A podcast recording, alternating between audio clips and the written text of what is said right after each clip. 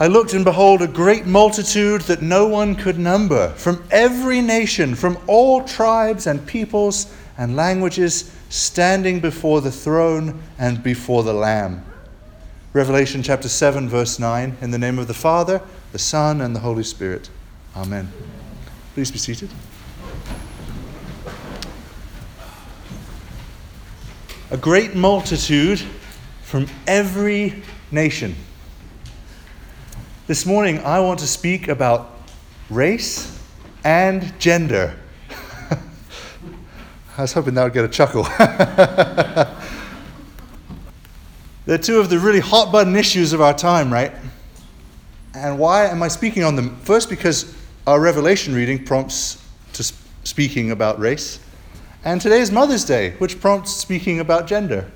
And although I wanted to speak about Good Shepherd Sunday as I was sitting to prepare this sermon, um, the Lord really impressed these things on my heart. Um, and I actually think it's important too that it's Good Shepherd Sunday. It's our name day festival because thinking Christianly about these two huge hot button issues is really important for us as Christians and for the health and life of our parish. So I want, I hope that the reflections I wish to offer this morning um, will be embedded in our ethos as a parish together.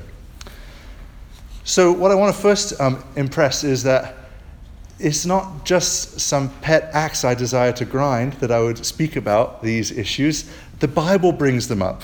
Please, I, I ask you if you turn to Revelation, the passage in your bulletin. Just you know, I'm not making this up. It's not me that's bringing up the issue this morning, it's the Bible. Right there at the beginning of our Revelation reading, that verse I quoted from, it's there in the Bible a great multitude that no one could number from every nation. Greek is ethne, ethnics, ethnicity, from all tribes and peoples and languages, standing before the throne and before the Lamb. So the Bible has brought up race, so it's the Bible's fault. Um, what I want to say is that when it comes to these two issues, race and gender, we can't just follow cultural lines. There's this big sort of liberal and conservative debates, right? Or, or different sides of the debate in our culture. We can't just take one cultural side and assume that we've picked the side that pleases God.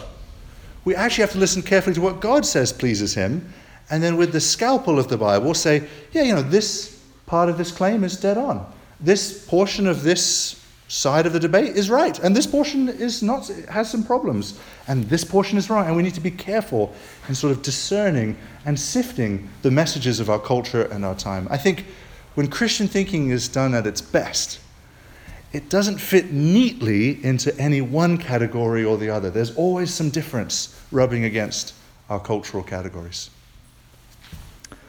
So in God's word in Revelation, we're told that heaven the picture that John gets of heaven, of what the church looks like who has died and will be forever, is a mixture of races and ethnicities and languages together worshipping the Lamb. Sheep of different color worshipping the one shepherd. The thing, of course, that unites us is the common justification that we have in Jesus Christ, right? That common bond of faith and baptism. That's the thing that, that is a more profound uniting factor that gathers us all around the Lamb together, regardless of what we look like or what language we speak. So, um, I had a friend the other day, the other day who, who wrote to me, and it was a very challenging picture. He said, um, Does the idea of hanging out with all different kinds of races for eternity sound good to you? Because if it doesn't, then you don't want God's heaven. It's like, whoa. I think he's probably overstating the case. And I was like, well, no, that is the picture of God's heaven, right?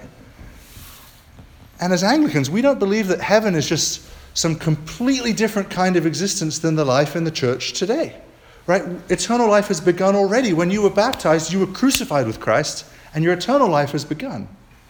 So we are already living in the forecourts of heaven here on earth, as it were, and nothing pictures that more clearly than when we gather together as God's body and we worship the Father through the Son, when we worship in spirit and in truth. So, God is especially pleased when his church on earth looks like the church in heaven. What I want to say then is that diversity isn't a liberal word. It pains me that we've attached that idea to sort of a liberal cultural ethos. Diversity is a Christian word. It's right there in Revelation chapter 7. I want to reclaim it and say, no, that's not just your uh, flag that you fly, cultural liberals, whatever is meant by that word. That's a Christian vision of many races come together. It was one of the brags of the gospel in the earliest church to say, look at this. Jews and Greeks are sitting next to each other in church. Barbarians and Scythians are worshiping together. And Rome didn't like it. They're like, Rome said, ah, you're supposed to kind of stay separate, guys. Right? The big Rome was a very snobbish uh, class culture. So the biggest thing that grated on the Romans was the fact that poor and rich could worship together. That was like this big affront. Like, what do you mean you're hanging out with the poor? Like, um, and so, but the church gloried in what Rome sneered at. So I, I want to let you know that my prayer for a Good Shepherd, and I, I say prayer because this would only be the work of God. It wouldn't be the work of man.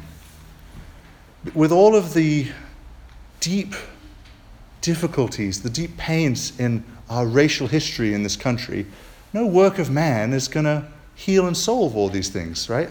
Centuries and decades of, um, well, first of all, centuries of slavery with regards to African Americans, but then decades and decades of confusion and anger and lingering problems and pains and solutions that aren't solutions and things that don't work and all of this together. Men aren't going to figure this out. But I do believe that by God's grace, God might be able to bring healing and work out some of these things. So, my prayer is that as an Anglican church, we would live into the Anglican vision of being church, which is to be a parish church, which means caring for your parish. In the olden days, you used to, once a year, walk around your sort of city boundary and claim, it was called, it was called the beating of the bounds, and say, this territory is God's, and we want everyone within this walking loop to be a Christian and to be a faithful Christian. But just to claim that geography. And that's my vision for us as a church that we would claim our geography, that we would say, we want to see Lee County worshiping God in the patterns of the great tradition. That that's, that's what we're presenting as a church to the county. And the county as a whole is 40% black.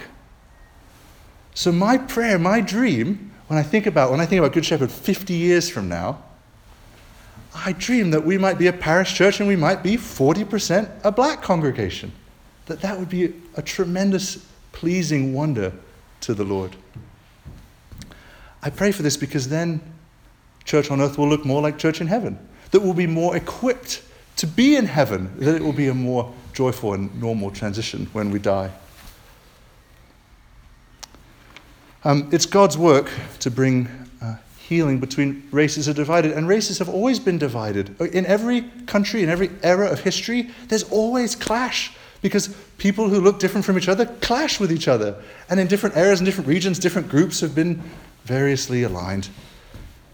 But God can bring reconciliation, can bring unity in Christian worship from outward diversity, in outward diversity. So, as with all of God's works, the simple thought I want to offer is we can either cooperate with God's work or resist it, right? It's not for us to play God. It's not for us to think that that's our role, but we can still cooperate. In our own Christian lives, that's the case, right? When God leads you into something, you can either say, Yes, Lord, or you can say, Ah, no, Lord, I'd rather not do that.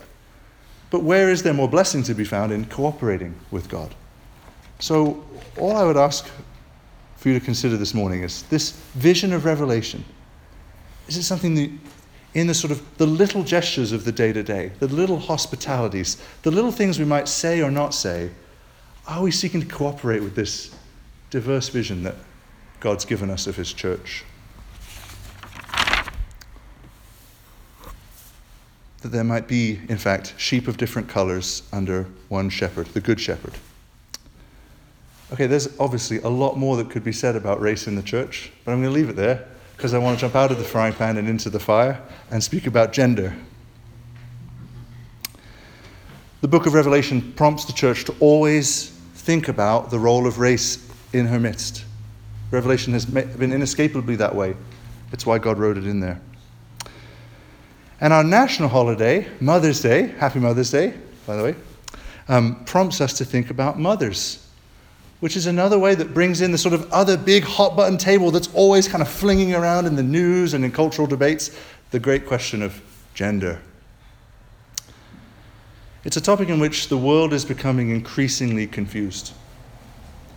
And one of the roots of the confusion is our failure to recognize that how God has made us in our biology, male and female, should profoundly inform what it means to be a man or a woman.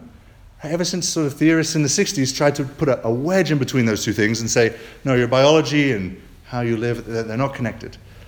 The Bible says they are connected, right? In Genesis, it says God created man. In his image, he created them, male and female, he created them. Right?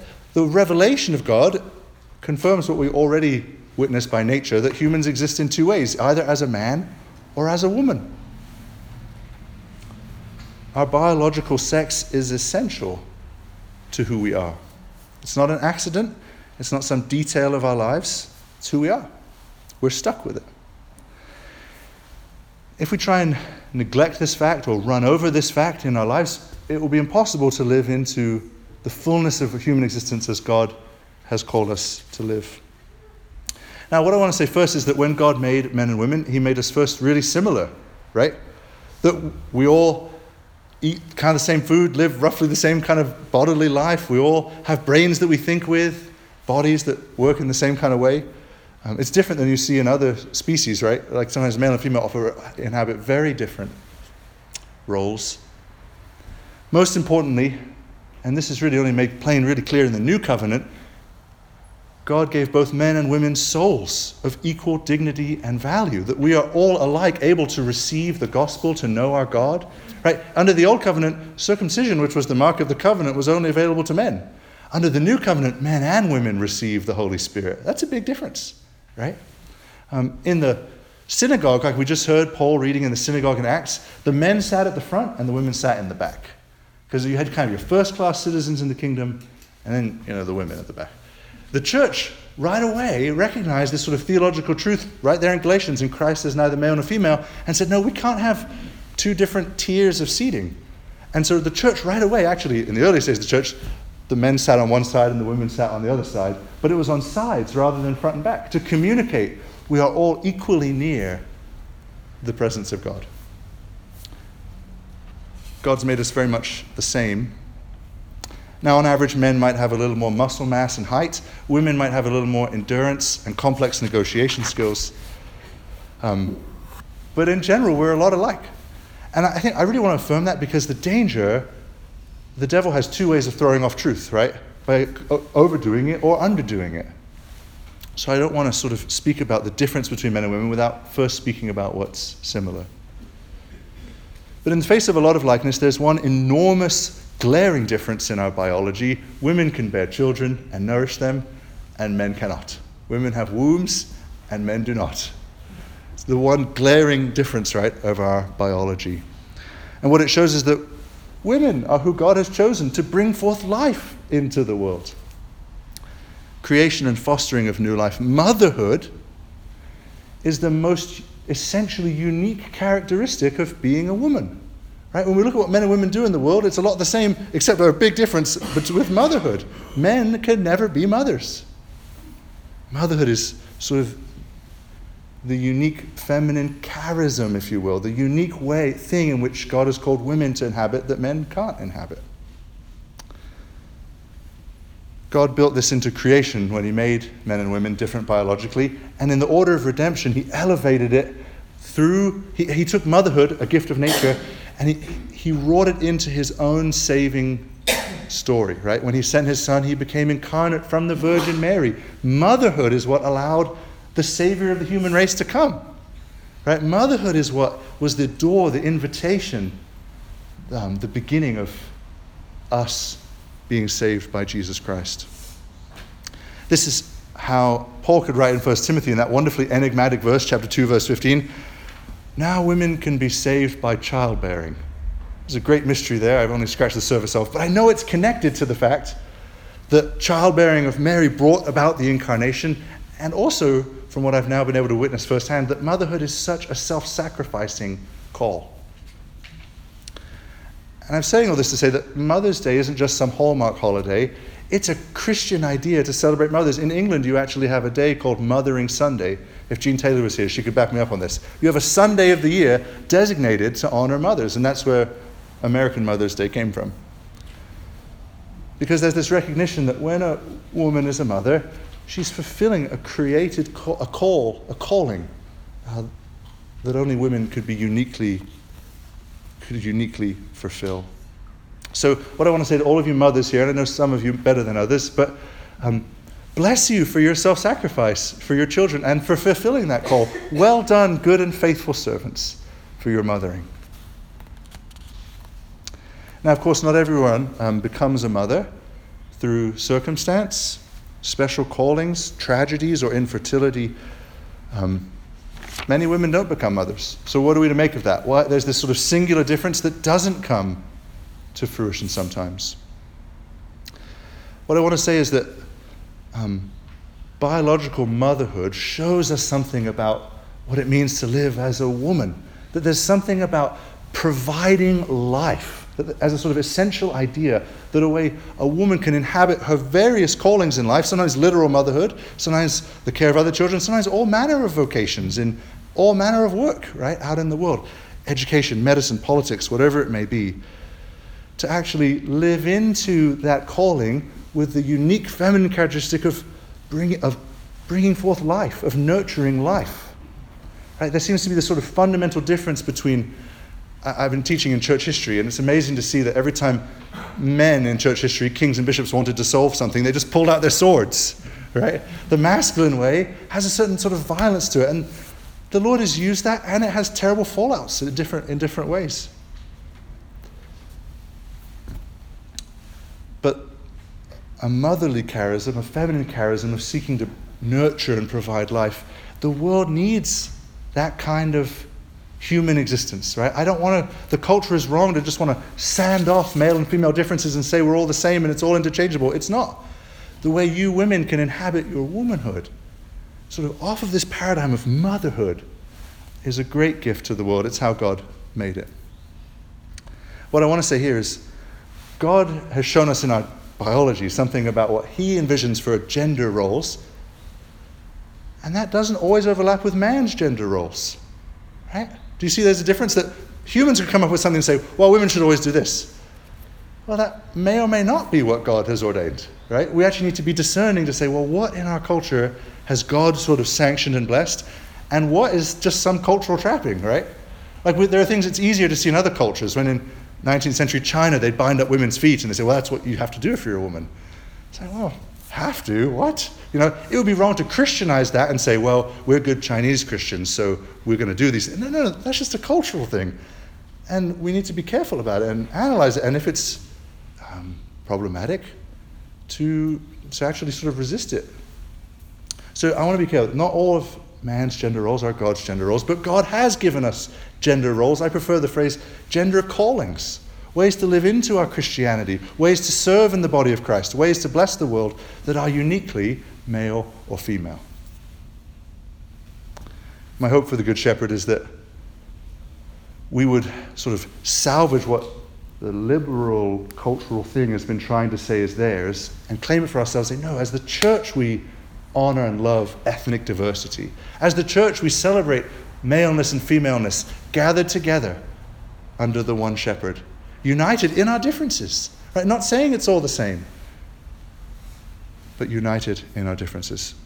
That's my prayer for us. Um, I realize this is a heavy sermon and you've probably not enjoyed listening to it. But it's really important for the church to speak clearly about these things. And I am the mouthpiece of the church here from this pulpit for both the next generation um, and our own. To be clear, because we're all listening to messages every day, right? Whatever news site you look at, you're getting messaged at. And let the Bible, Genesis 1 and 2, Revelation chapter 7, be in the mix there as we think about these things. Amen.